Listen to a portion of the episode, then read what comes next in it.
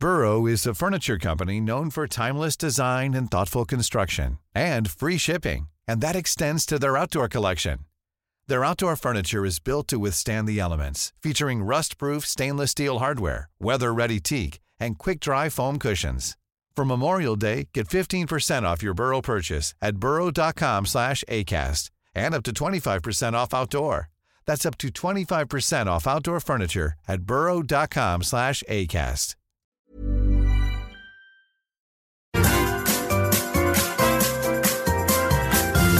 You are listening to the Mother of All Talk Shows podcast with George Galloway. No New Year truce in the hostilities between the United States and the People's Republic of China. You would have thought they might have given it a break for a couple of days. After all, the year of the rabbit, which has just dawned, is a particularly auspicious year for China. The year of the rabbit usually comes with great success. But Joe Biden clearly isn't looking down that particular rabbit hole. He is still mounting provocation after provocation, trying to provoke China into action on Taiwan so that they can impose full economic sanctions on China like they have on something like 55 countries in the world. More than half the people in the world are currently living under United States sanctions. I don't know how they keep track. Joe Biden couldn't keep track of a grocery list, but his country is sanctioning more than half the world, and they are itching to do so against China. Thus, all kinds of flotillas and plans for flotillas in the South China Sea, in the Taiwan Straits, everywhere you can imagine. Biden is trying to dragoon former enemies, like Japan, for example, where the Japanese and American leadership this very week condemned the use of nuclear weapons in the country where the only ever use of nuclear weapons took place. I can't remember who it was that dropped them, who it was that suffered them. I've got a funny feeling it was the United States that dropped them, and a funny feeling it was on Japan, but there they were, warning China about nuclear weapons. China completely ringed by American nuclear armed bases.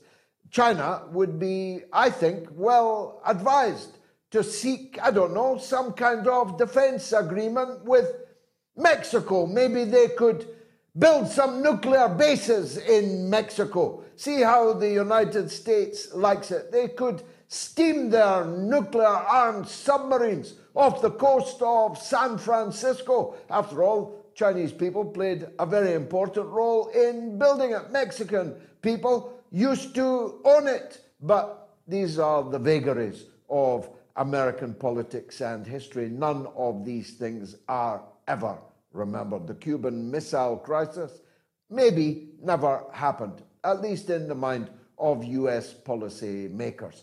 Speaking of the US, an horrific atrocity, as far as I know, still unresolved with the gunman still at large. 10 people in Monterey, California, which conjures up images for me of of love and peace, man, and tuning in and dropping out, but 10 people lost their lives to machine gun fire. A man festooned in bandoliers of machine gun bullets was gunning down innocent people there in the land of the free, the home of the brave. And this country seeks to tell other countries how they should live, how they should organize themselves. Atlanta is in flames again, this time at the hands of so called anti fascists who would have been better employed putting their obviously considerable energies into trying to stop a war in which the United States is on the side of the fascists and digging out this week another $2 billion to give to Zelensky and his wife, who made a rather expensive trip to Davos. Much more about Davos later with the incomparable James Melville. But as an aside, what happens in Davos that Klaus Schwab, George Soros, and Bill Gates all decided to vacate it? Well, maybe James will have an idea about what's going on. But what we saw was going on was bad enough. It was a parade of second, third, fourth, and fifth raters demanding more and more weapons, more and more war being poured into the all. They are quite literally now, openly declaring their readiness to fight to the last Ukrainian, to the last drop of blood of the last Ukrainian. And even then, they say that Russia will not be allowed to prevail in Ukraine, which, if you think about it, is a declaration of war, which would have to quickly become a nuclear war from one side or the other. Because if Ukraine loses on the battlefield, as it is presently doing very big time indeed, more than at any stage of the war, fully one third of Ukraine is now Russian territory. And they are still declaring that Russia will not be allowed to prevail, which, if you think, as I say, must be a declaration that, if necessary, they intend to enter the war. So, in Germany, in France, in Britain, and in the United States and Canada, you need to ask yourselves are you ready for your son and daughter to die for Kupiansk? You need to ask yourselves if you are ready to face the prospect of all out European intermediate nuclear war, or even if it escalates into intercontinental ballistic war, which means the destruction of every city, every sizable town in the entire world, with the blast followed by the radiation, and then comes the nuclear winter. There will not even be any rabbits, even cockroaches alive over that. So when your second, third, fourth, and fifth rate leaders in Davos are making these kind of statements, know that they have consequences because, frankly, Russia, I think, has already concluded that NATO is now a party to the war. No more just offering moral, financial, even uh, military aid support to Ukraine, but Nobody with any seriousness believes that all this Western material that is arriving at the grossly depleted Ukrainian army barracks is actually going to be operated by Ukrainians. It can only be planned that this material is manned by NATO personnel. And if it is, well, we are at war with Russia. We who live in the NATO countries are in a state of war with Russia. And so far, it's a one sided war. We are making war on Russia, but Russia is not as yet making war on us. But that must change. It's bound to change. This material will, I think, in the very near future, very near future, start to be attacked as it crosses the border, might even be attacked before it crosses the border. Why would Russia wait for all this NATO personnel and materiel to arrive on the battlefield? That would be, militarily speaking, extremely stupid. So I, I don't disguise my view. It's not, I'm sure, Russia's view. It's not anybody else's view, but it is mine that NATO is cruising for a bruising, that NATO needs a bloody good hiding.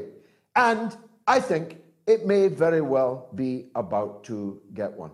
Now, Boris Johnson, as I said, is in Ukraine, in Bucha, of all places, the site of one of the most notor- notorious and naked provocations of the war, where bodies that were murdered by Ukrainian fascists were laid out on the ground. I've seen the footage of them being dragged around for the benefit of the cameras, as if they had been murdered by the Russians, when it is now known, it is known by every Western policymaker that these poor people were murdered by Ukrainian Nazis. the Nazis that we have been funding throughout the war, the Nazis that have just been legitimized on certain social media platforms as no longer Nazis.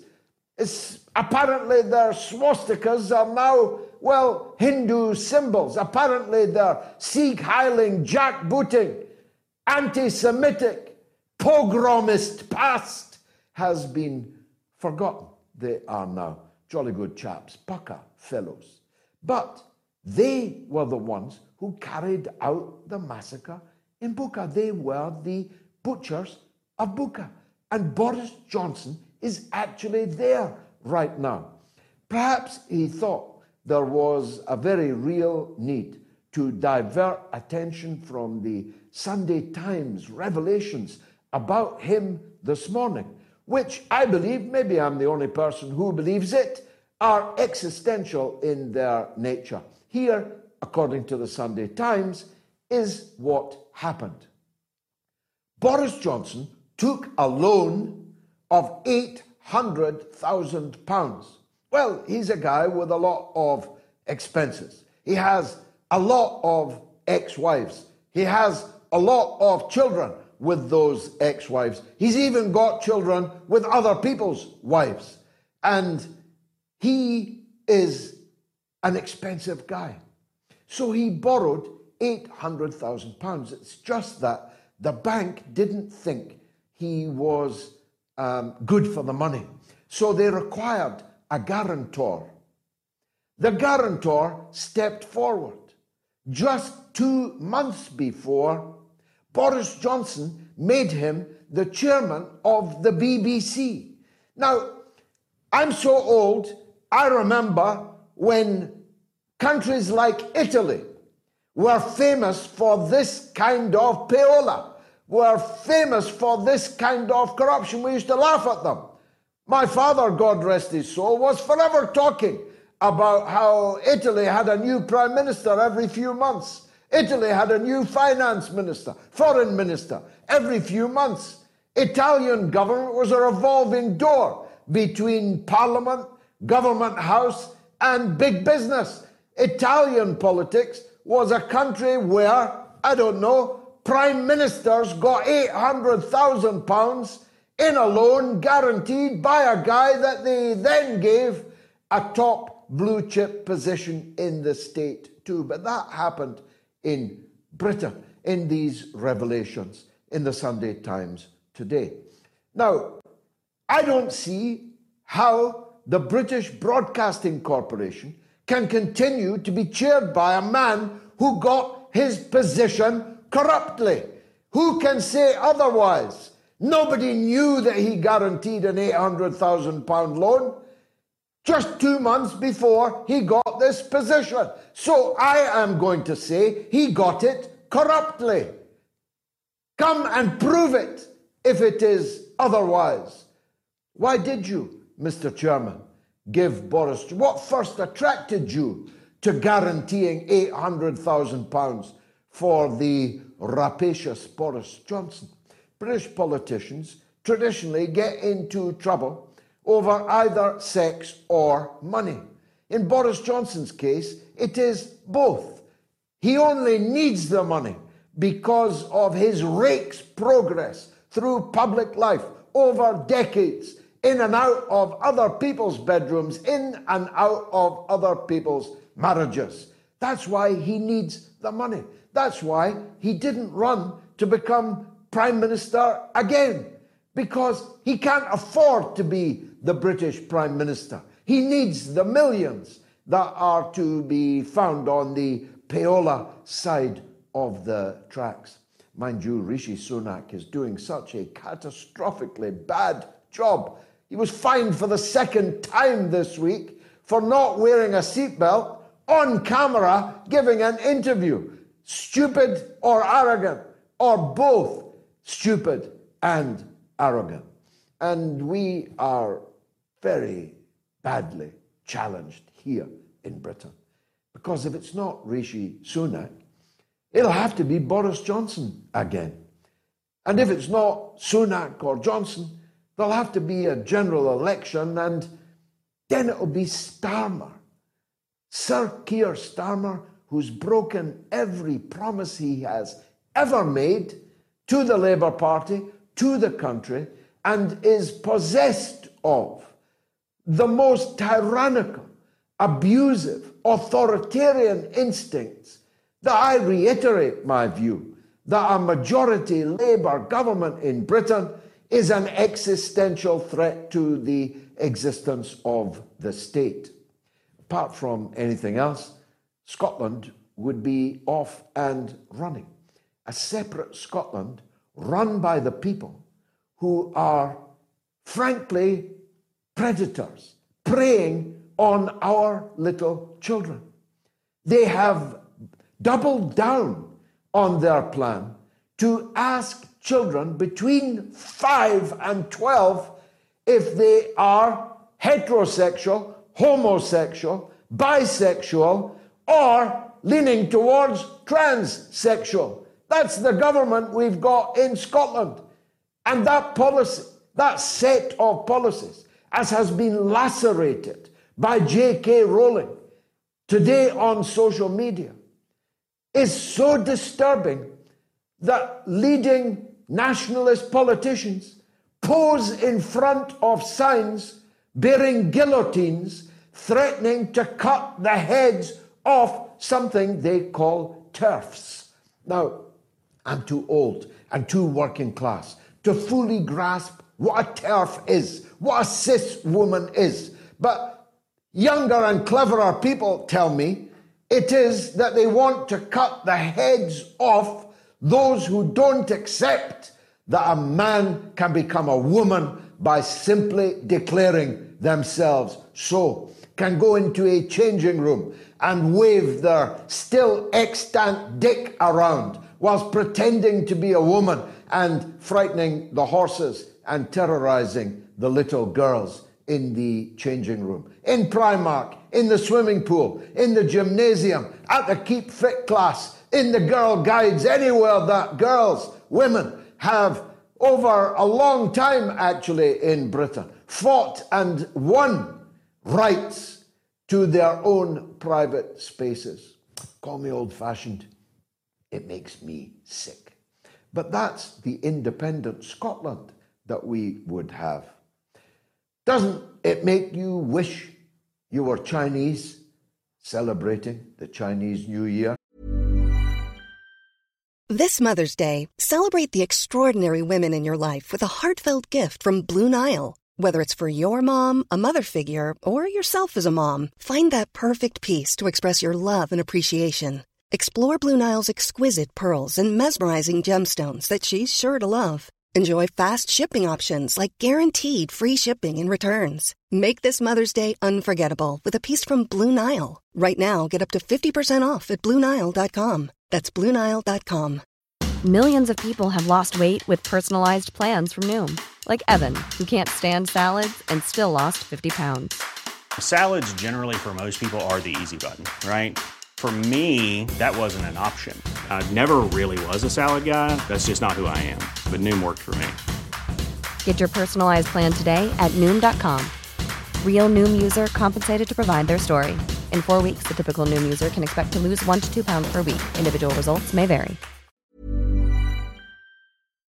Now, it says here that Margaret Kimberley is a writer and executive editor of Black Agenda Report, but she's very much more than that. As those of you who saw her last time already know, and I'm glad to say she's back on the mother of all talk shows. Uh, Margaret, one of our most popular guests, I'm glad to see you back again. People are already lobbying me to make sure that if we get Moats America up and running, you are a big feature of that. Let me start, if I may, with what on earth is going on in Atlanta. Can you enlighten us? Well, um, thank you so much for having me, George. The problem in Atlanta is that the police, uh, the city police, the state police, are building something that is popularly known as Cop City, a huge uh, police they're calling it a training facility. It's something that is not needed. They are destroying an old growth forest in order to do it. Uh, some of the last forests in uh, that part of the state. People do not want it. People don't want to destroy the forest. They do not want uh, this uh, it's it's like a military facility for the police and there have been many protests about it. A couple of nights ago a young man one of the forest protectors was killed by police. I do not believe the police version of events. They claim that he shot the police. No one believes this. There needs to be an independent investigation. So there are protests about this young man's death and by the way before he was shot and killed uh, any protest protesters were arrested and charged with terrorism for trying to stop this project. And it was all civil disobedience all peaceful. But now this young this young person is dead um, who uh, speaking of what you were saying before using the pronoun they. So uh, uh, this young person is dead. And there's a lot of anger about it a lot of anger about cop city about a lot of anger about these terrorism charges anger now about this person's death so that's what's happening uh, in Atlanta. What about Monterey in California? Can you enlighten us anything on that? I, I can't enlighten you except to say that this is a country full of unhinged people who also have access to firearms. Uh, there's nothing new to say here. It's the same old story. Um, I can't explain it except to say this, this country has a history as a settler colonial state where people survive basically by subduing other people. That's something that has not been dealt with. Um, and there are millions of Americans who do not want any gun regulation. They do not. So that makes it a difficult political uh, issue to deal with on a national level because the country is uh, uh, divided about it. But the people who don't want regulations keep winning. And those of us who do keep losing. And we watch time and time again as an unhinged person who has a gun that I don't believe any common citizen has any reason to own with large magazines that can fire many bullets very quickly. Um, people can get their hands on these. And even in places here, like in New York, where I am, where we have strict regulations, there are other states that don't. People will drive to Virginia, let's say, a few hours away, get their hands on anything they want, and they can bring it here or anywhere else in the country. So, um, and the every mass shooting seems to inspire more and more of them. So, I'm sad to say that uh, we can expect to see see another story like this um, uh, coming up. But uh, we have political gridlock, we have a bad history, we have a lot of political cowardice also. And uh, so it goes on and on and on. Speaking of unhinged men with guns, uh, you have a government full of such people. Uh, mm-hmm. it is uh, threatening uh, some with guns. It is supplying other people with guns uh, no matter uh, what the consequences seem likely to be. Another $2 billion this week in aid uh, to the Ukraine, uh, whose far right and even Nazi formations are increasingly prominent in the state, as Zelensky's right hand man told us this week after he had been dismissed. uh, the, the power in Ukraine is in the hands of some of the most disturbing people on the planet. And yet, the United States government is now bullying, for example, the German government to supply panzers to Ukraine to fight Russians. What could possibly go wrong, Margaret? I cannot believe that uh, no one understands why the Germans are reluctant. Uh, but unfortunately, they will fold because that's what they've been doing for the past year. But I also want to say that this violence at the top, the huge military spending, the US adventurism around the world also inspires a lot of the violence here at home. You cannot uh, be surprised that you have a violent uh, country dom- domestically when there's so much violence internationally. But uh, uh, the U.S. has this history. Uh, lest we forget, after World War II, it was called Operation Paperclip, which brought Nazis scientists, engineers from Germany to the US, and they were the people who um, laid the foundation for the space program. So the US has always been very flexible. It could be Nazis in the 1940s, it could be jihadists, it can be Nazis again in Ukraine. Uh, they don't really care who they partner with if it means they're going to get what they want. Um, Ukraine has this history where half the country welcomed the Nazis in the 40s, where they celebrate the birthday of uh, Stepan Bandera. It's an official holiday where people have marches. I, two years ago, um, uh, uh, White Lives Matter. They had a huge banner in English White Lives Matter. This is a Nazi white supremacist state, but the US doesn't care because it thinks that they can counter Russia, they can shrink Russia, they can get rid of Putin, they can break it up, they can do something which they which is actually a fantasy. And uh, these same people who have these crazy fantasies about Russia have are also trying to target China simultaneously. So we have crazy people in the streets of the cities. We have crazy people in Washington who can endanger the entire world. And these tanks are useless. Uh, you know, Ukrainians, they're dragging guys off the street, literally giving them a couple weeks training and sending them to the front lines um, eh, who are not trained to use this equipment. So they have drained uh, NATO nations of their weapons. Uh, they say Russia's Russia isn't running out of anything. Russia has manufacturing capability, but uh, they have drained other NATO nations dry of weapons, uh, but they will not let go. The U.S. sees this as an existential uh, threat. They aren't content to impoverish European nations to force them to buy liquefied natural gas. They are not content to have done any of these things, to, and I believe to have blown up the Nord Stream pipeline. They are now trying to force Germany to attack a country it attacked uh, more than 70 years ago with a disastrous uh, end. Now, uh, the, the, what do you think is going on in Washington, Margaret? The DOJ uh, searched Joe Biden's house in Delaware for 13 hours yesterday. Uh, it has been revealed that uh, he's the worst landlord in Wilmington, Delaware, charging his tenant $50,000 a month for a three bedroom house when the going rate is $2,200. And even worse, his tenant was his own son, the notorious Hunter Biden. What do you think is going on, and why do you think we're now learning of it? Is something going on well, there are a lot of theories. There's, uh, you know, theories that there are people who don't want him to run again, and this is all part of a, a plot to uh, discredit him and keep him uh, from running again in 2024. I think it's leaked to Trump where they made this very big deal about Trump having documents that, yes, he should have turned over, but there was so much overkill that it was a national security threat that he was selling documents that he should go to jail um, rather than something that he should have handled but didn't. I think they then were afraid or knew that's another theory. Biden knew he had these documents and they started to look for them, but uh, they found them before election day, before the midterm elections in November, but didn't say anything until after.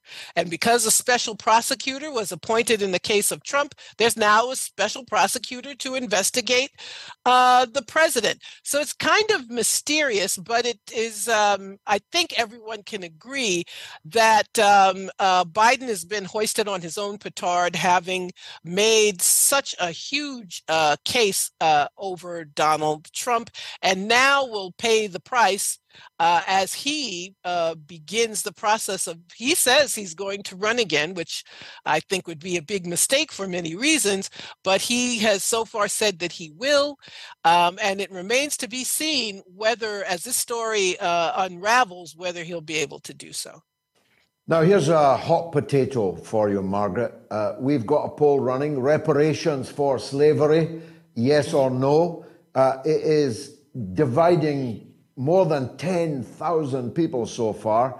Uh, mm-hmm. Not down the middle. Uh, most people say no. Uh, substantial number say yes, but it's a very divisive issue. People mm-hmm. say, uh, well, first of all, there's no slave left alive and there's no slaver left alive. You can't uh, punish uh, generations for the sins of their fathers and so on. Secondly, they say, I have sympathy for this view myself. Uh, my ancestors certainly didn't have any slaves or profit from slavery. In fact, we were not much more than slaves to our own ruling elite ourselves. And the Irish half of me were actually amongst the first slaves in the Caribbean. I've looked at their, I've met their, uh, their uh, um, children's children's children called redlegs, uh, who were the first uh, slaves taken to the Caribbean. What's your take as a black woman, as a progressive black woman? What's your take on this demand? Well, I think the issue of reparations should not be confined to chattel slavery. We had a, a history more than for more than hundred years after the Civil War of uh, what was known as Jim Crow segregation, which predominated in the South, but not just in the South. I'll give you an example of something that I'm talking about. Uh, after World War II in 1945, they passed what was called the GI Bill, which was meant to help war veterans, to help them buy homes, to pay for college, and so on. So on. Black veterans were systematically cheated out of their GI Bill assistance. They did not get something that the law said they would have. Um, and so they did not get to buy the property that others got to buy, that white people got to buy. They did not get the educations they should have gotten uh, because of uh, these very racist policies, which at the time were legal. So we can ask ourselves 70 some years later, are those people or their descendants not um, do some some way of being repaired for the harm the wrong that was done which by the way is part of international law. Um, there are un charters saying that people are uh, uh, owed some way to make repair for uh, wrongs done to uh, people as part of a group. And these are things that the US has signed on to.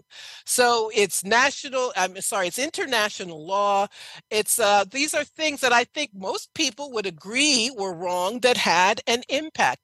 And I think we've got to go beyond uh, slavery in talking about uh, um, systemic policies that were intended to um, impact the lives of Black people and uh, prevent uh, millions of people from getting things that they were due.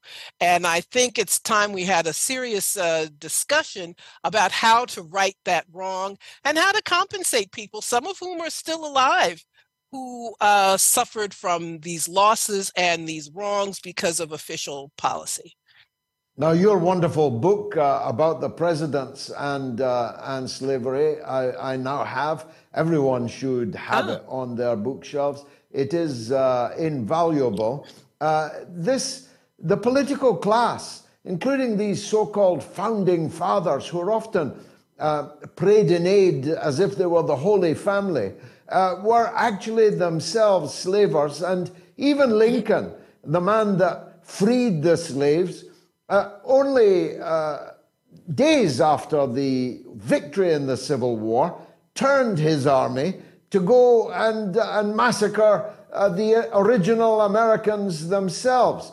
Uh, this is deep in the American political system, isn't it?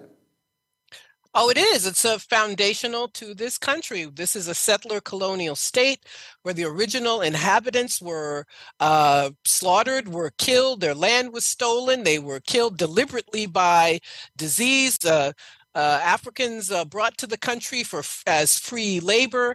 Uh, these are things that um, impacted the political system from the very beginning, with the first presidents all being either slaveholders themselves or defenders of that system.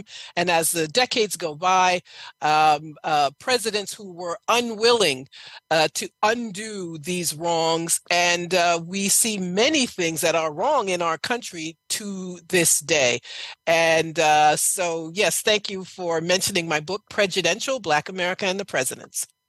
It's a terrific book. Uh, I was just oh, looking at a picture earlier today of uh, the late and great, uh, greatest uh, Muhammad Ali visiting uh, mm-hmm. Lenin's tomb in Moscow uh, some 30 years ago. This is, of course, the death anniversary of the Russian leader Lenin, 99 years, I think. he Muhammad Ali was not allowed to micturate in the same lavatory bowl as, uh, as a white man, even though he was the gold medal winning uh, Olympic champion uh, from Louisville, uh, Kentucky. Um, now, uh, you know, I'm getting on. I remember those times. Not everyone does remember how late in history the United States was a Jim Crow society. Yes, yes, very. I mean, it's not that long ago. And um, I have to say this about Ali. His birth name, Cassius Clay, his parents named him after a, a, white man who was an abolitionist, which is an interesting aside.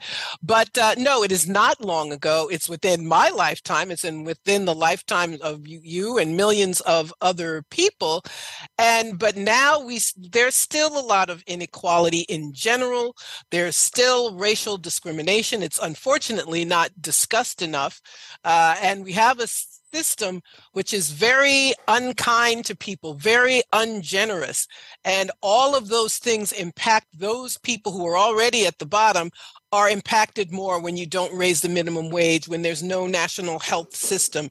Uh, all of those things uh, are more impactful to those who were already suffering.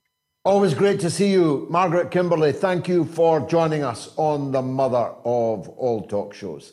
Uh, the poll looks like this reparations for slavery. A, yes, 36% on Twitter.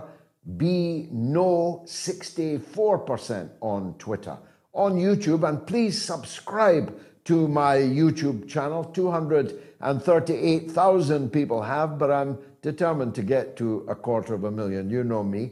Uh, on the YouTube channel, and please also like the show if you're watching on YouTube. It's uh, um, I've not got the figure there, but I've got the Telegram channel. Uh, it's yes 48% and no 52%, much closer on the always perspicacious Telegram. And on the uh, YouTube community poll, where 7,200 people have voted, it is yes 36%, no 64%. So get your vote in before the end of the show. Uh, why don't you? Let me take a quick break for a mouthful of tea.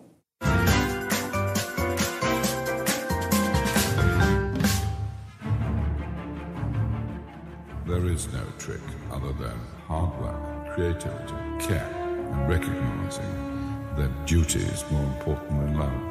The booming voice of Robert Maxwell, an arrogant man who used his publishing empire to gain him power and influence. But in this shocking account, never told before in this way, George Galloway recalls his first encounter with Maxwell. It looked like a, a grizzly bear uh, advancing towards me and punches me with these giant fists like sides of ham, right in the solar plexus. So hard that I literally bent double. Then, after George exposed Maxwell as a crook in Parliament, it was war. Every one of his papers, the Daily Mirror, then following the Sunday Mirror, the Sunday People, the Daily Record, then a few days later, the Sunday Mail in Scotland. Even the European, which he then owned all over Galloway. Scottish Daily News journalist Ron Mackay was there. Every night, presumably when he had a drink in him, he would boom over the tannoy about the the, the, the, the cretins, the fools. The, the majority of the workforce believed that he would take it over and their jobs would be secure. But of course he didn't. He just disappeared. And then the millionaire newspaper publisher Robert Maxwell is dead. What really happened? Did Robert Maxwell jump? or was he pushed? It could be that he went out to, as he did, micturate over the side of the boat. I'm with Ghislaine Maxwell in that I lean towards the murder. This is Maxwell, the monster. You said, What is my secret? I will let you and your viewers know what it is. I'm not attached to property. Consequently, losing or gaining it means nothing to me.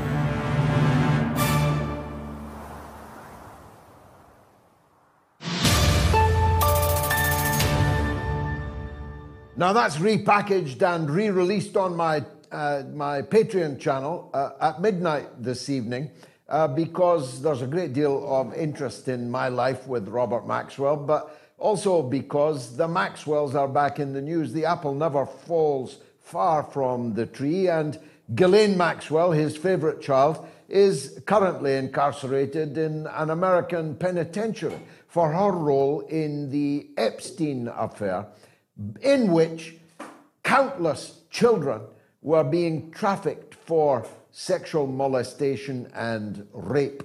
She miraculously, despite being behind bars, perhaps it's an American thing, has been interviewed for television, in which, amongst other things, she exculpates Prince Andrew in the Victoria Giuffre affair.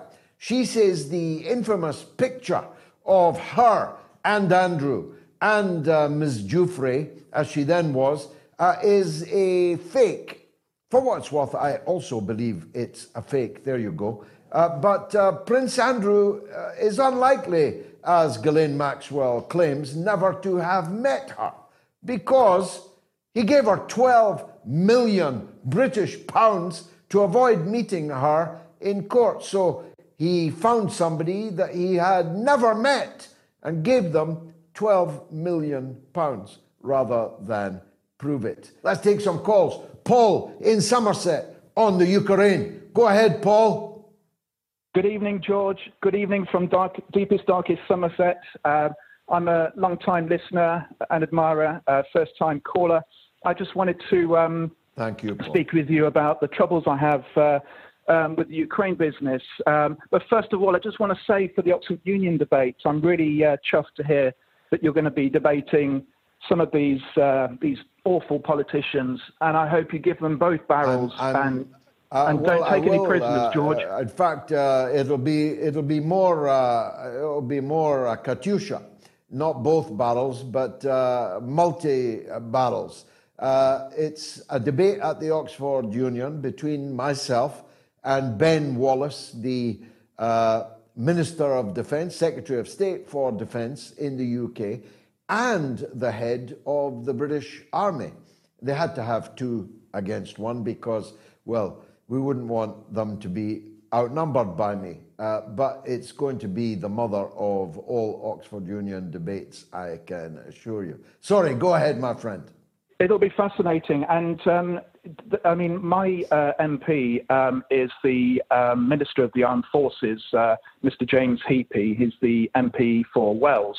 And uh, I, I, wrote to him at great length early last year um, about my horror for his support um, for the war in Ukraine. And um, he, he, astonishes me. He, he uh, on his website, he had a, a, vlog from the City of Wells Centre asking um, for locals for donations to the Ukrainian military. It's frankly insulting. And my father, um, my late father, um, he, he, fought the Nazis in, in the last World War. Um, he, he, followed Hitler from the forces from uh, North Africa through to uh, Italy, and uh, you know he was at Dunkirk. And and frankly, um, you know the UK's uh, support um, for um, fighting uh, Russia, and and um, it, it, it, just it just disgusts me. The uh, you know, and the worrying thing is with with uh, Ukraine, after it's all blown over, if it does blow over, and we're still here, um, you know, we're looking at countless years of of damage between relations and difficulties and potential geopolitical flare-ups between Russia and the West. Russia will never trust the West again. Um, you know, you only have to look at uh, the problems or, or, the, the admissions from Angela Merkel and uh, Francois Hollande um, saying that they had no intention, no intention at all to uh, honour the Minsk uh, II agreement. Yeah. And, yeah. you know, yeah, the, the, uh, the, their word is worth nothing, and even their signature on, uh, on agreements is worth nothing, as they have just revealed to us. They signed the Minsk agreement, they guaranteed it. In fact, in the end, the Security Council of the United Nations also adopted the Minsk II agreements and thus guaranteed them. But as Merkel and Macron uh, have uh, admitted, there was never any intention of implementing it, even though, of course, if it had been implemented, there would have been no war in Ukraine today. Exactly. And, you know, it, it astonishes me the venality, the venality of, you know, the current crop of British politicians from across the political divide, the Labour, Party, the, the Conservatives, the Liberal Democrats, seeing footage of uh, Volodymyr Zelensky um, giving a speech in front of the Commons um, mid, mid, middle of last year, and everyone, almost without exception, rising to their feet and clapping like, you know, seals. Yeah. just, seals. Just performing seals. Paul you know, in Somerset, it, it, a top, top call to get us off to a flying start. Thank you for it. There was a moment when the Minister of Defence, Secretary of State for Defence, the head of the British Army, and their biggest critic all came from Dundee. I was the latter, of course, the biggest critic. But we now have a situation where two of the most effective critics of the current international situation all come from within 10 miles of each other. I'm one of them. My next guest is the other. He's a very clever Scotsman indeed. He is James Melville, an internet sensation who has risen and risen over the last few years because of the smartness of his analysis and his eloquence in making it. James, welcome back uh, to the show. Here's the big question. I don't know if you know the answer. But why did Gates, Soros, and Schwab all miss the World Economic Forum in Davos this year? Is there something going on? Is there an even more devilish conclave somewhere else that they were all attending? Well, thanks for the intro, first of all. I mean, there must be something about the east coast of Scotland that creates opinionated um, viewpoints. Um, and just one thing as well. I mean, I've, I've often thought this about yourself, George, and I seem to get this as well. And We haven't left the left, but large components of the left appear to have left us. And that sort of manifests itself with the jam- jamboree and the WEF and Davos. Actually, Schwab was there, I think, but the other two weren't. And I think what's happened is I think what's happened since the COVID response onwards is people are looking at a lot of these bad actors and these sort of jamborees. It's not just at the WEF, but it's also at COP, G20.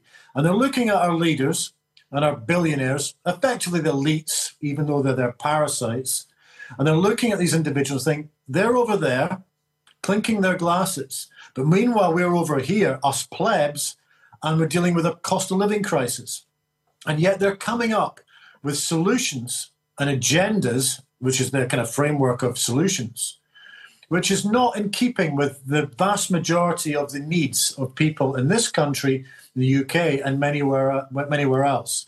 I think what we've now got is a set of corporate politicians in alignment with technocrats and greedy corporations who are using a virtue con to try and hoover up a lot of our assets, whether it be energy, money, data and, and healthcare and so on.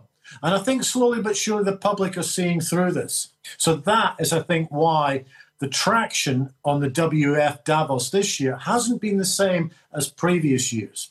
Davos has gone from the 1970s and 80s pretty much as a kind of policy wonk shop to where we are over the last few years, where it's now a kind of grandstanding exercise for elites to um, peddle a lot of agendas that effectively feather their own nests. So I think people are beginning to see through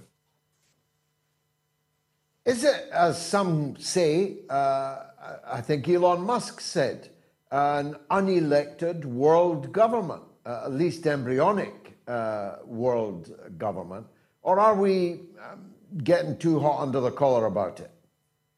I think I don't think it's I don't think the WF is the source of a future sort of new world order or world government. I think they're a PR machine. I think they're a networking club where it allows agendas to be formed and all these elites to meet up. Um, if you look at some of the stuff that WF have been um, sort of populating society with through their papers and their tweets over the last four or five years about sort of getting rid of meat and net zero agendas and responses to COVID and all of that stuff. And a lot of, you know, a lot of uh, technological advances are, are wrapped around the Great Reset and the Fourth Industrial Revolution. They're putting this nudge out there, of which it seems to be slightly coordinated with our political leaders and a lot of our corporates and media to use those sort of nudge tactics by the WF to then use that within legislation in their own individual countries. I think the WF is like a conduit for this.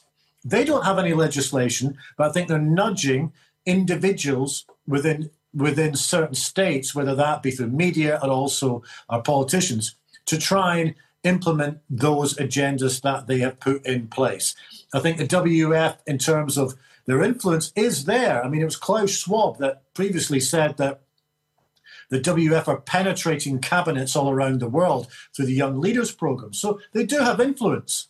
And, but they are setting agendas that are nudging various governments in certain directions. And it does feel coordinated. This is not conspiracy theory nonsense.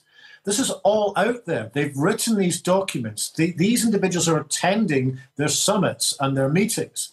So this is it's not conspiracy theory if it's actually happening.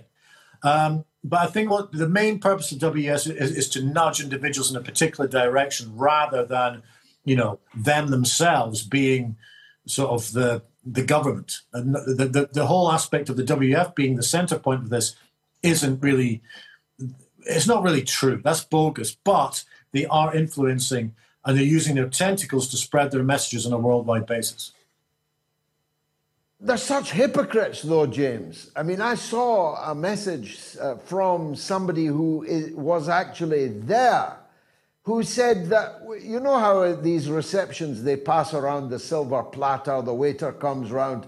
It was all sausage and meat in a gathering that is telling people to stop eating meat. They tell you to stop flying, but they all fly in in their private jets. They tell you yep. to go green, drive electric, and they're pounding in in their four wheel drives, their Escalades, and so on. Um, there's such hypocrites this, about it all. Completely. But this this is happening at COP as well. I mean, you know, it happened in Egypt, happened in Glasgow as well, where they're, you know, they're, they're serving silver platters of meat dishes, but also flying in by private jet. I think there was some analysis done on the you know the the Davos last year and COP last year in terms of carbon footprints. And in terms of private jet use, it was off the scale combined with the motorcades. So what we've got right now, George, is a bunch of highfalutin elites who are attending, whether it's COP, G20, G7, WEF, and they're preaching to the rest of us how to save the planet. Now, I'm a lifelong environmentalist. But I'm a believer that we have to have solutions to save the planet that actually work. And I will actually take my advice on those solutions from individuals who are not just talking the talk, but walking the walk. So when you see royalty, politicians, um, technocrats, and business leaders who are flying into these jamborees to tell us then to save the planet, despite the fact they're using private jets, I'll take their advice with a pinch of salt. And I think the majority of people are waking up to this. They're looking at these individuals, attending this time and time again, not just WF, but COP and so on, and thinking these individuals are so out of sync with the real needs that are facing people all around the world right now. We're in the middle of a cost of living crisis, and we have a government and an opposition, and also local authorities as well, you're coming up solutions that are authoritarian, draconian, and actually crass logic. And they're actually affecting businesses. If you look at something that's happening, for instance, around the country, whether it's in Oxford, um, Islington, but it's also ha- proposed in Scotland for 15 minute, 20 minute cities, which, based on what's happening in Oxford, business leaders are aghast about because it's cutting their trade. And if you look what's happening in Scotland now, I saw this today, whereby they're now proposing in, in Edinburgh that no meat will be served on any school menu or any hospital or care home. So we're coming up with these solutions that start off with things like the WF and then bleed across our political discourse nationally, then locally. And the rest of the population are going, I've had enough of this. And I think there's been a sea change. While people were largely compliant to the rules and restrictions over COVID, I mean, I disagreed with a lot of these restrictions, but people went along with that. But I think what's happening now, in particular with some of the agendas that are coming out of the WEF around net zero, even environmentalists are looking at some of these so called solutions on net zero and thinking, this is crass logic. It doesn't add up. And it's savagely affecting individual livelihoods and, in particular, the opportunity and the freedom for businesses to trade effectively. Well, we were only allowed uh, fish on a Friday. Uh, uh, are we going to have to have fish every day, or do they count that as meat? That's a good point. I think where we're at now is that, it, for me, if you put all these parts together, it is a giant virtue con whereby what they're doing, it's the oldest trick in the book in terms of authoritarianism, is to say, we are the good guys. We come up with good measures. But actually, it's a smokescreen for what they really want, and that is a gigantic asset plunder of all our freedoms and assets. And I think people are beginning to see through it. They can peddle what they want in a WF or COP, but it's laced with hypocrisy. And people are looking at these individuals and thinking, well, they're actually not focusing on the real issues that are happening in countries around the world. And right now, that is the cost of living crisis. So you have, for instance, in the UK, an energy crisis, both in terms of supply and also price. Yet the energy supply and price issue in the UK, the government is saying it's somehow to do with the Russians in Ukraine, which is ridiculous. That's largely caused because the storage facilities of energy, in particular gas, have been cut by this Tory government over the last few years. So much so that Britain has one of the worst storage facilities in Europe. Therefore, we have to import gas from Norway. That is one of the main reasons why our um, gas costs are so high. So we're in this sort of framework whereby people are looking at this more and more and more, thinking, well, okay, I went along with it over the COVID response, but I'm not buying this anymore because I, I'm losing my conveniences, I'm losing my livelihoods, and the government are failing to address the cost of living crisis. Meanwhile, the, our political, our, elected representatives are spending more time grandstanding around forums in Davos. Now, we all know that Davos is a sort of talking shop for the great and good and the elites, but it's re- it's resonating with people in the fact that you're getting individuals like Sunak and Starmer. Sunak hasn't been at um, WEF, but he was at COP. Starmer's at Davos. These individuals shouldn't be there. They should be working to try and resolve the problems that we face in this country. And I agree with the point that you said earlier. We have politicians, our political leaders, who are not really giving off the impression that they are concerned with the needs of people in the UK right now. And the same applies in other countries around the world. We have right now two cheeks of the same backside in the UK. We have a government that's more concerned about leadership contests and soirees around the world. And we have an opposition that's effectively saying the same thing. Yeah, except where it's worse what they're saying. But uh, we we were represented by great and good men, by the ultimately virtuous uh, signalers, Tony Blair and Lord Peter Mandelson. They were both at Davos, and I saw umpteen pictures of them both sitting down with some of the most powerful uh, leaders in the world. Um, so it, if you want to take your virtue signaling from Tony Blair, or Peter Mandelson, I'm afraid there's no hope for us. What did you think when you saw them there?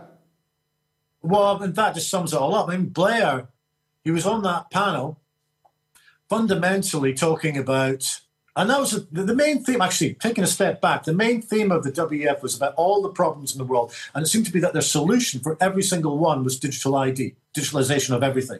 And that's what Blair was talking about. And Blair's got form on this. He was proposing um, ID cards back in the day when he was prime minister, and it didn't happen. He's still doing this, and he was framing it around vaccination and the need for digital ID.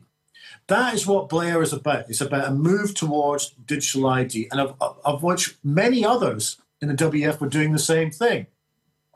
Now, there's aspects of, of digitalization that are good, it benefits society.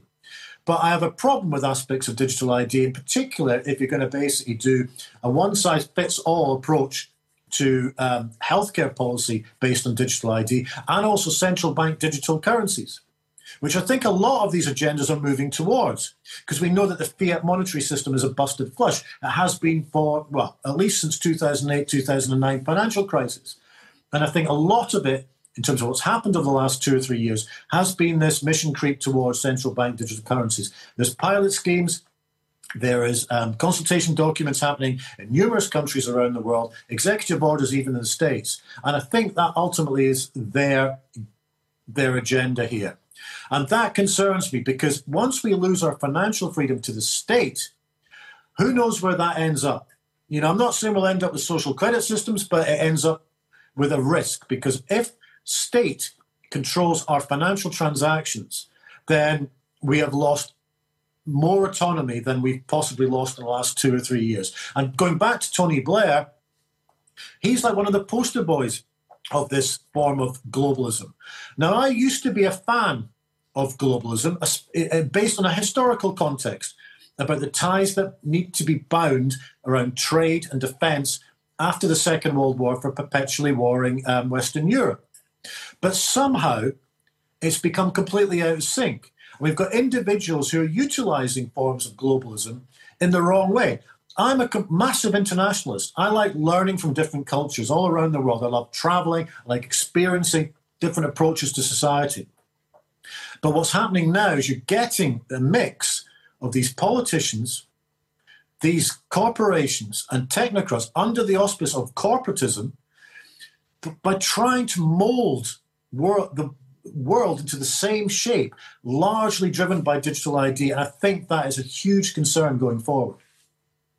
James, finally, uh, I know I didn't ask you on to ask you this, but I can't let you go. Another of our compatriots, J.K. Rowling, has been comprehensively trashed. She has been uh, ghosted. She has been written out of her own uh, films and uh, books. She is attacked as every ist and phobe that you can imagine, and people are regularly threatening her with, uh, with death and, uh, uh, and mutilation. It is an extraordinary state that our little country has become obsessed with sexual and gender politics so that J.K. Rowling can't, couldn't walk down Princes Street, uh, which she used to do and is even more than you and I, our most successful export.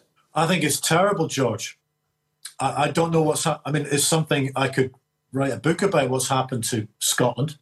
Now, me and you will always disagree on independence, but um, I have a massive problem with what's happening in Scotland, largely driven by the Scottish government. I think they're moving Scotland into a very dangerous territory on a number of fronts. There was a hate speech um, act um, combined with you know, gen- the, the, Gender Identity Act, and then there's, there's aspects in terms of online security acts as well. They're moving Scotland in a direction whereby that is not what I remember or think Scotland should be. One of the great things I I feel proud about being a Scot, and I'm sure you'll say, share the same sentiments, is that Scotland, uh, the Scottish people are largely independent critical thinkers. And I think this current Scottish government are trying to remove that from the Scottish people. J.K. Rowling, fundamentally, what she's trying to do is protect women's rights. And I say this as a, you know, as a massive supporter of feminism. I think from Emmeline Pankhurst onwards, there's been huge developments in um, women's rights, and rightly so. And I think what is happening in Scotland right now, I mean, I'm reading reports, for instance, whereby kids at the age of seven are having to tick a box on their own gender identification. That is That's wrong. That doesn't make me some sort of far right grifter or bigot from saying that. I think the majority, the silent majority of people in Scotland, are appalled by what's happening here and are appalled by what's happening to J.K. Rowling. But I, I doff my cap to her in the simple fact that she's keeping on going. And she's doing it fundamentally because she's trying to protect women's rights. Yeah, she's been tweeting all day. She's uh, definitely uh, not running away. James Melville, you'll never run away either. Thanks for joining us on the mother of all talk shows. Always a pleasure. Uh, someone's just sent me the Washington Post editorial of today at 3:45 p.m. This is the Post's view, and I'm quoting you the headline. Germany is refusing to send tanks to Ukraine. Full stop. Biden cannot let this stand. Full stop. Did nobody in that great intellectual organ stop to think for a second before they wrote that headline that Germany can decide whatever it likes? To do with its tanks. What megam- megamaniacal audacity, arrogance does this represent? That the President of the United States has the right to order another country to send tanks to Ukraine. This megalomaniac mentality of American exceptionalism is at the heart of all of our problems in the world. You know, you could say Germany's refusing to send tanks. It's deplorable. We deprecate it. We might even uh, pay them back for it. But who gave America the right to decide what Germany must do? I mean, if I was a German, I would find that headline just about as offensive to any idea of German nationhood, statehood, independence, sovereignty as it is possible to imagine. But clearly, nobody in the Washington Post even gave that a moment's thought. You think about it. Thank you so much for the super chats uh, tonight. Every cent counts. Irshad Ali uh, gives £1.99. Thanks, Irshad, regular supporter. Uh, Jaskunar Singh gives £5 but asks this question Why is Russia holding back so much in the Ukraine war? Is it due to incompetence or corruption in the military? Have the funds been siphoned off? I think the best answer I can give to that is to paraphrase the late Ronald Reagan You ain't seen nothing yet. When you make decisions for your company, you look for the no brainers. And if you have a lot of mailing to do, stamps.com is the ultimate no brainer. It streamlines your processes to make your business more efficient, which makes you less busy. Mail checks, invoices, legal documents, and everything you need to keep your business running with Stamps.com. Seamlessly connect with every major marketplace and shopping cart. Schedule package pickups and see your cheapest and fastest shipping options from different carriers. With rates up to 89% off USPS and UPS rates. And with the Stamps.com mobile app, you can take care of mailing and shipping wherever you are. Make the same no-brainer decision as over 1 million other businesses with stamps.com. Sign up with code program for a 4-week trial plus free postage and a free digital scale. No long-term commitments or contracts. That's stamps.com. Code program. It's Vincent in High Wycombe on the reparations debate, which always gets the phone lines buzzing. Go ahead, Vincent. I would say the reparations debate is it's a bit silly because um, you had slavery all around the world. You had slavery in Africa, you had slavery in Asia, you had slavery in every continent um, around the world. It was um, the rule, not the exception, that slavery was um, those days. Well, that's true, uh, Vincent, but uh, we're only responsible for our part of the world. Clearly, we cannot take responsibility for uh, slavery in China, which existed before the victory of Mao Zedong and the Communist Party of China. Clearly, we cannot be held responsible for that. But we do have some responsibility, don't we, for uh, the uh, actions of our own state. And our own state became the biggest slave trader in all the history of mankind. And many of our cities, uh, great cities, wealth was built on slaving, like Bristol, like Liverpool, like Glasgow, became wealthy, mighty cities because they were slave trading centers. Do you not think our country has some responsibility in that regard? Well, th- th- there was um, there was different slavery um, across the world, and they benefited. Well, why would that? Why is that an answer to the question I just asked you? Sorry, Vincent. I know you weren't expecting that question, but I mean the fact that somebody else done it uh, in previous centuries is not a reason for us not taking responsibility for what we've done much more recently, is it? I can't think of I'll let you think about it, um, Vincent. I'll let you think about it. David is in Swindon on Taiwan. Go ahead, David. I just want to come in on that tank thing. While I was waiting, I heard you talk about the uh, the Americans saying about tanks. Well, what about them sending their yes, Abrams tanks? The Washington Post. I don't hear yeah. about that. Yeah, exactly. Exactly. Germany should not stand for it. No, absolutely. Absolutely not. Yeah, and they complain about, like, um, Iran supplying about 300 drones. They try and control the world on who yeah. supplies who. It's all right. Oh, it just does my head in. You Can I tell so you, David, why they won't send their Abrahams? Can I tell you why they won't send their Abraham tanks? Because the technology, if they go in, Abraham's tank goes in and gets captured, the technology that Russia would get would be immense. Exactly. That's one reason. A second reason is that Russia would pay particular attention to destroying every Abrams tank that arrived in the country um, before it had done any damage to anybody else. And thirdly, because it would effectively be a declaration of war between the United States and Russia or the Abrams or the Leclerc or the Challenger, the Russians will know where they're coming in by, and they'll, they'll transport them by rail, and they'll know where they're coming in, and they will stop them, and quite rightly so. Yeah, I agree. Anyway, on to Taiwan. Go on, Dave. Uh, so, can you just, because this is a University of the Airways, I just wanted to clarify for me, because I'm quite a simple soul.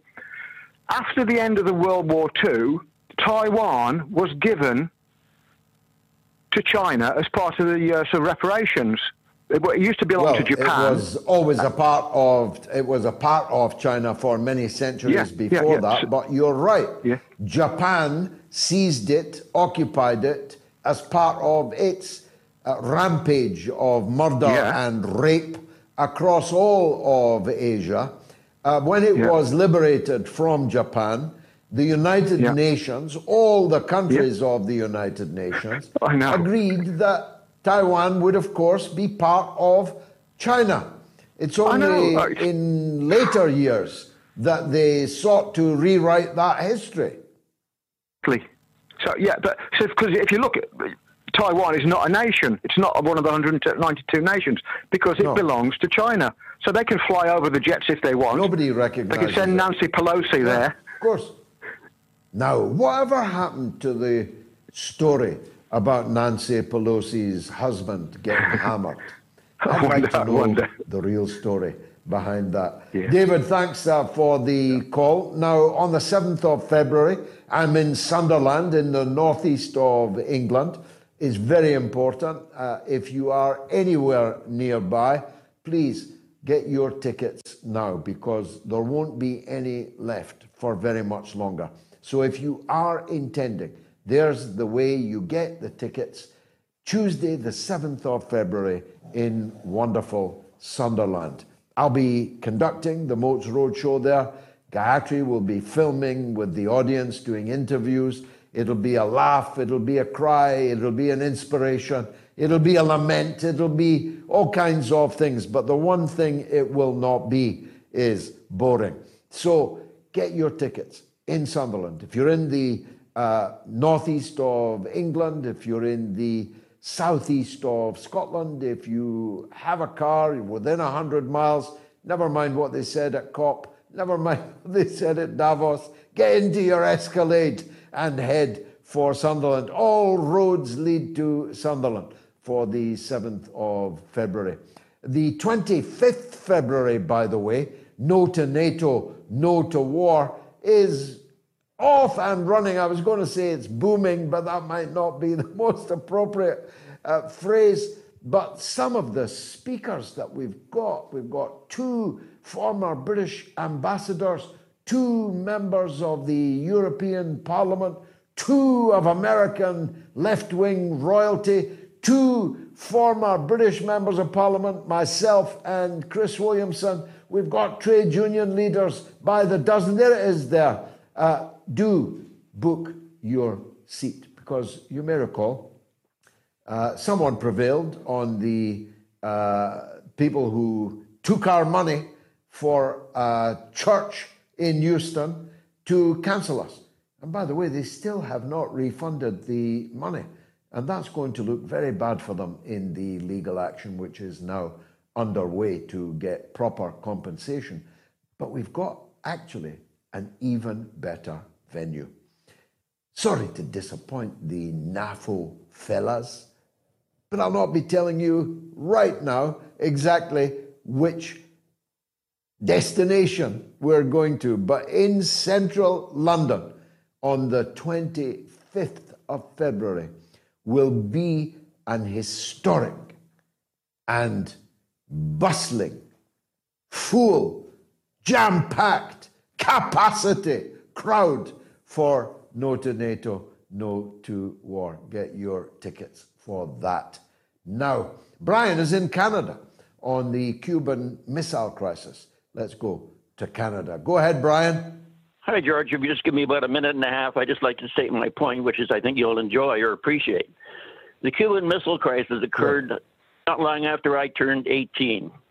During the Cold War, the ide- ideological lines were starkly drawn. Both sides were well aware that there had to be a way around mutually assured destruction.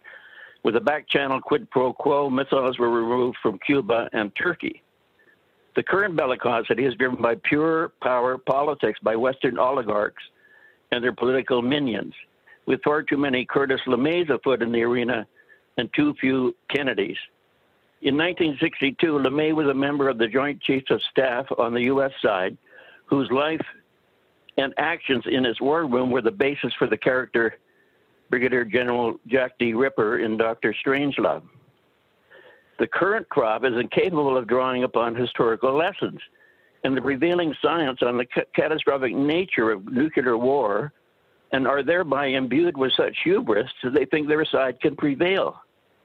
Kurt Vonnegut once said, We were too damn cheap to save the planet. Far worse and scarier thought is that the people currently in charge are too damn stupid, or morons, as your previous caller described them. Take care. Brian in Canada, I can't uh, answer your point uh, more eloquently than you made it, so I won't try. But I will add this it is time for everybody to watch or re watch Doctor Strangelove because that is exactly the times that we are living in now and may have the same ending. Yee hi! Now, more YouTube comments. Baron Saturday says this country has wronged so many different people over the years, this will become very complicated. True, Baron. Question everything says, not to mention the promise of 40 acres and a mule that were promised to freed slaves with the Emancipation Proclamation.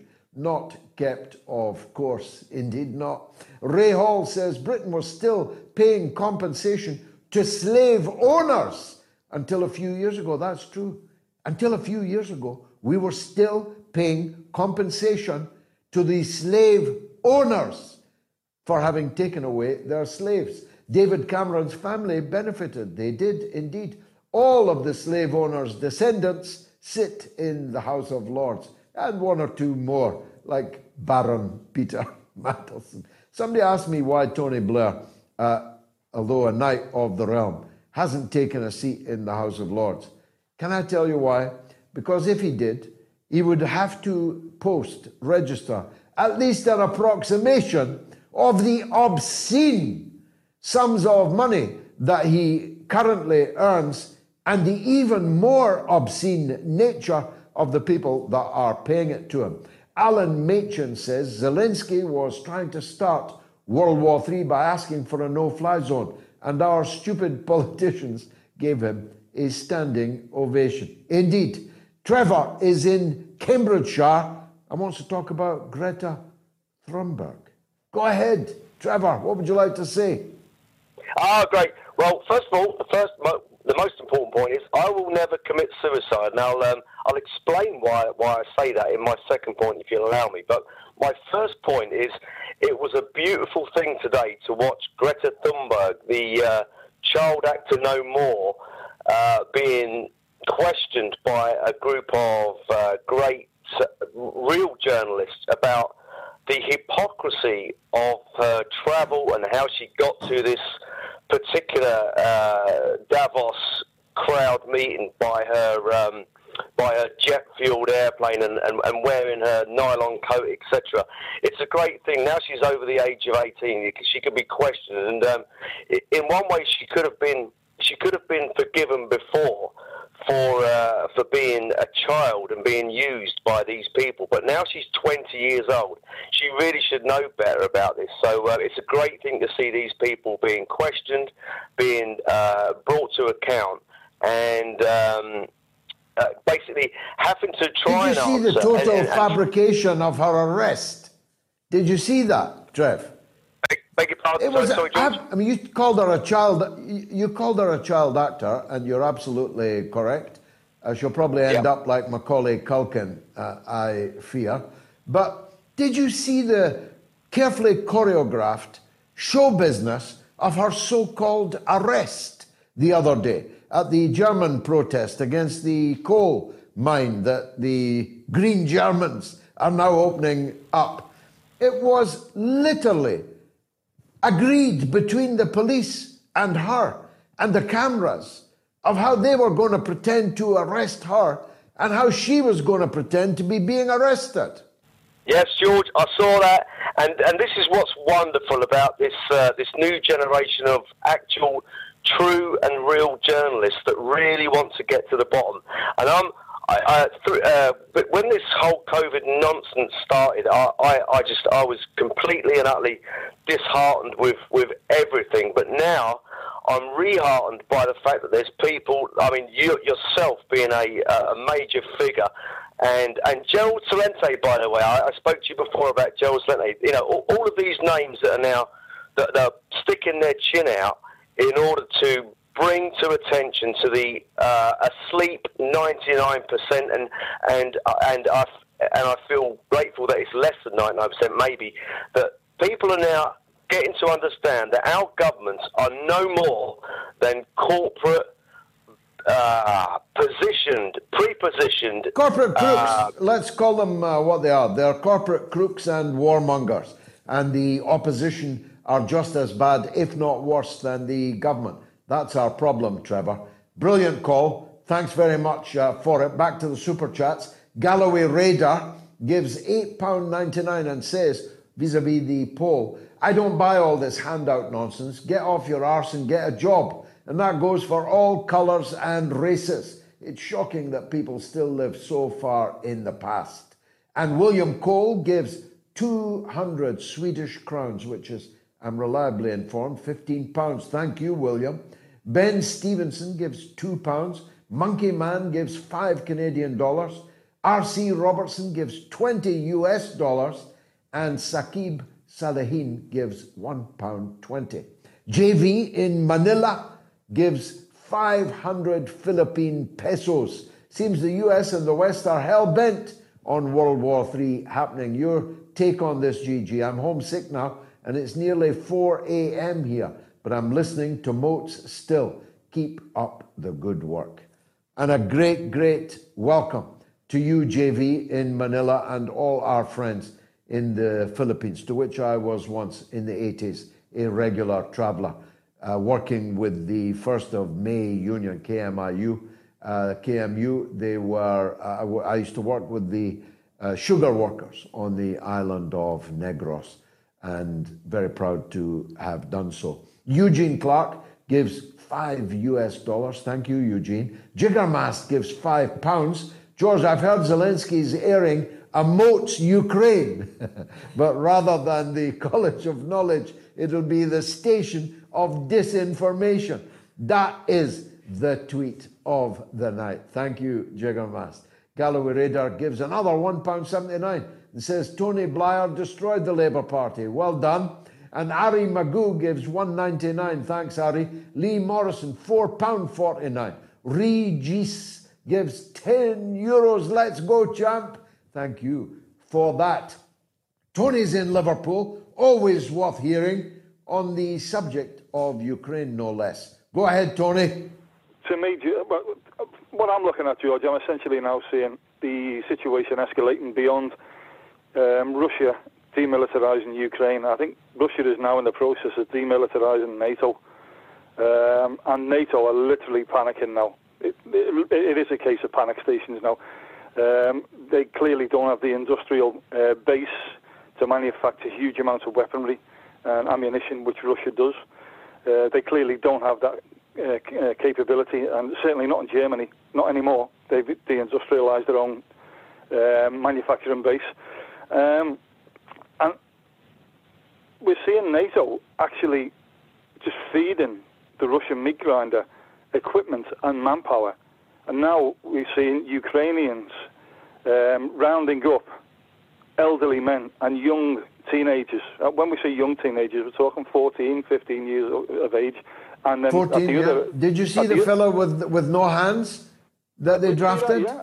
They drafted that, a guy yeah. with two stumps. George, I'm, sure you, you no hands. They're drafting men. They're drafting men my age and sending them straight to the front. They're actually taking them off the streets. There's videos out there now on Telegram channels. Everyone's can see yeah, them. Yeah, I'm they're sure chasing many them. Of you, yeah, I mean, they are literally press ganging elderly men and young teenagers to go to the front. Um, and you know, it's unfortunately it's just it's suicide. It's absolute suicide. And if NATO thinks you know, this is going to be over and uh, everybody's just going to get around the table again. After what's happened with the Minsk Accords, there's no chance of that. No chance. Uh, Poroshenko, um, Francois Hollande, and Angela Merkel, they've all let the cat out the bag. There's no incentive whatsoever for Russia to sit round the table with, with these charlatans ever again. It, it, you know, for, uh, for, any sort of negotiation whatsoever. None. Russia's moved these. Tony, all that. is changed all is changed, changed utterly. Thanks for that. Final super chats tonight. Thanks again. So kind of you. Uh, John Ratliff gives 20 US dollars. John Knock, 5 British pounds. Jai Alexander, 5 British pounds. Reparations should be paid, says Jai. Paid for by the people that still hold the power, wealth, and live in the stately homes bought by it. Roar Axdal gives 22 Norwegian crowns. Jam gives 99 Philippine pesos. That's the second from the Philippines. Thank you. Yasser Arafat would be proud of you. GG, keep it up. I hope so, Jam. I certainly kept my promise to him. O gives £1.79. You're a good man and powerful speaker, Mr. G. Thank you, O. A Antis gives £5. Natural gas is 65% down from August 22. It's the lowest since May 2021, but it's just not being passed to the consumers. Why is nobody in Britain raising that point? My good friend Goose Creek in the Netherlands gives 55 euros. God bless you, Goose. Very, very handsome donation. Ayashaya Khatiwada gives 20 Danish crowns. Can't imagine how I get the correct news if there's no moats. Thank you. Ray Martin gives 10 Canadian dollars. Dilip Manglani gives 5 euros 99. Uh, Chuck Sazlak gives 5 US dollars. George Jubran gives 19 US dollars and 99 cents. And Andrew Gorev gives 5 US dollars and makes the point that international law based order let's sue and arrest the Minsk signatories. Very good point. I think this will probably be the last call, but we've saved the best for last. It's our man in New York on the subject of reparations, our friend Erobos in New York City. Go ahead, Erobos. As you know, it is important for me to highlight not just you, but your friends, families, and supporters, and much success with the upcoming No to NATO, No to War. Yes, uh, on the issue of reparations, there's just a very quick preface here. Uh, in, in 1987, Ronald Reagan destroyed the fairness doctrine, which allowed people to, uh, you know, debate opposing points.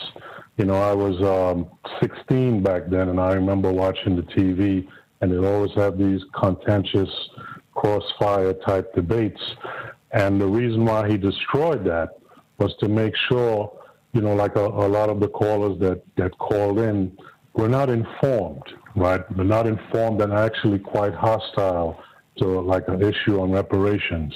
And to seal the deal 11 years later in 1996, Bill Clinton you know, also of the Unitary Party, just, you know, uh, obliterated public sector control of the media with the 1996 uh, Telecommunications Act. And this paved the way for what we have now, which is basically media controlled by six companies, which is Comcast, Disney, Time Warner, 20th Century Fox, and CBS Viacom.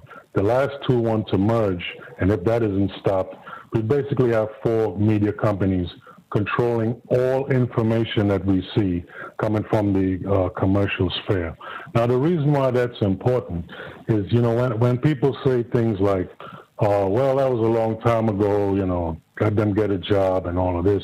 First of all, no one said that to the Jews when they were being massacred and destroyed, and, you know, six million or whatever the number is, you know, and the, the gypsies and all the other enemies of the Nazi regime. Nobody's saying that to the Jews. Also, the U.S., you know, and this is from history, history, uh, history.com, the thorny history of reparations. Uh, Native Americans receive reparations. Native Hawaiians from the Kingdom of Hawaii really uh, got reparations. Uh, let's see, Tuskegee experiment reparations. Um, people of Japanese descent receive reparations. And, you know, of course, it, we're nowhere in the sums of what, what it needs to be. But the point is, this is already a U.S. precedent.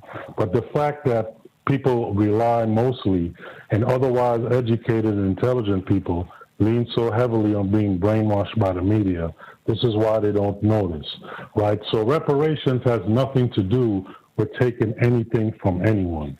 Right? It's not about people talking about, you know, I got to pay more taxes. Because a little known fact in 2011, Barack Obama authorized 29 trillion with a T to zombie bankers, hedge fund hyenas, wild dogs of derivatives, vulture capitalists, and other finance capital parasites and predators. They received 29 trillion, while the people who were uh, put out of their homes about 8 million people, 5.1 families. He let them go into the street, right? He let them make their own way. And this is important because by the time he left in uh, January 20th, uh, 2017 to make way for Trump, it was in excess of $30 trillion. So the money is there. There's no person alive or dead that can argue with me about that point. If they found 29 trillion to give to zombie bankers that destroyed the world economy, in 2008 and blame poor people with some mortgage issues, yeah, they, they can find the money. And it's about, you know, just like um, Ms. Prescott said, it's about re- re- repairing and, and making wrongs that that are right. You know, making, and we see with the examples of reparations, this is already a, a historic precedent. And the, and I'll just finish with this: the last re, the last point that I believe, my theory is that you know, like the the six media companies and and these wealthy people, the Davos crowd. Don't want to don't want to make sure that African Americans and people who have been harmed by a 500 legacy, 500 year legacy of of neoliberal capitalism and slavery is because they don't want us as a class to rise because it also is not just deeply racist denying us the money, it will also lift us out of poverty as a people, right? And put an end to, you know, a perpetual generational poverty in class and bring up the wealth in the world. And they don't want that. They don't want anybody on their level. They don't want me going to Davos, that's for sure. You know, so that's just my perspective, and it's important to uh, to explain that well, to people that they're not educated and they're ignorant on purpose. Well, nobody could put that more powerfully than you just did, and I'm very glad that you were the last caller on the show this evening. Alas, that's all we've got time for, but the good news is that I'll be back on Wednesday at uh, slightly later hour than this, 9 p.m uh, UK time uh, with the midweek mother of all talk shows, in which we will provide the platform that, as Erobos just pointed out, is virtually not available anywhere in what they call the Western world, in what they used to call laughably the free world. It was even freer at the time of the Iraq War, I was just thinking today. I was never off the television and radio uh, in the run up to the Iraq War because the media, although it was extremely hostile to me and to the anti war position, recognized that it was a position. It was a position supported by a significant number of people in the society, and therefore they had some obligation to at least platform me, even if to be pilloried, even if to be insulted and traduced as mad or bad or both. They felt that they had to give my side of the story in the run up to the Iraq War airtime platform time. It was just their problem that I was too good at it. It meant that the more insults they threw, the more slander they spun, I came through it. And our argument came through it. And by February 15th, 2003, we had millions on the streets of Britain in a time when we had no social media, no moats, no digital phones, no Twitter or Facebook or Insta or any of these platforms. Incidentally, Rumble is now our best platform. Check it out if you don't believe me. But my point is this that 20 years ago, for that is now what it is, 20 years ago, we had a media that was more free than the media we have today. Now, you would never find me on mainstream television or anybody like me on mainstream television or radio for that matter in order to make the case I've been making this evening and many of you have been making this evening about the war in Ukraine, about reparations, about other matters. You would never get it. They have closed mainstream media to people like you and me. And therefore, as I've been saying for some years now, we have to make our own media. And we can. Moats proves that we can. Enough of that homily. I'm hungry. I haven't had any dinner. I'll see you, God willing, on Wednesday at 9 p.m. for the midweek mother of all talk shows.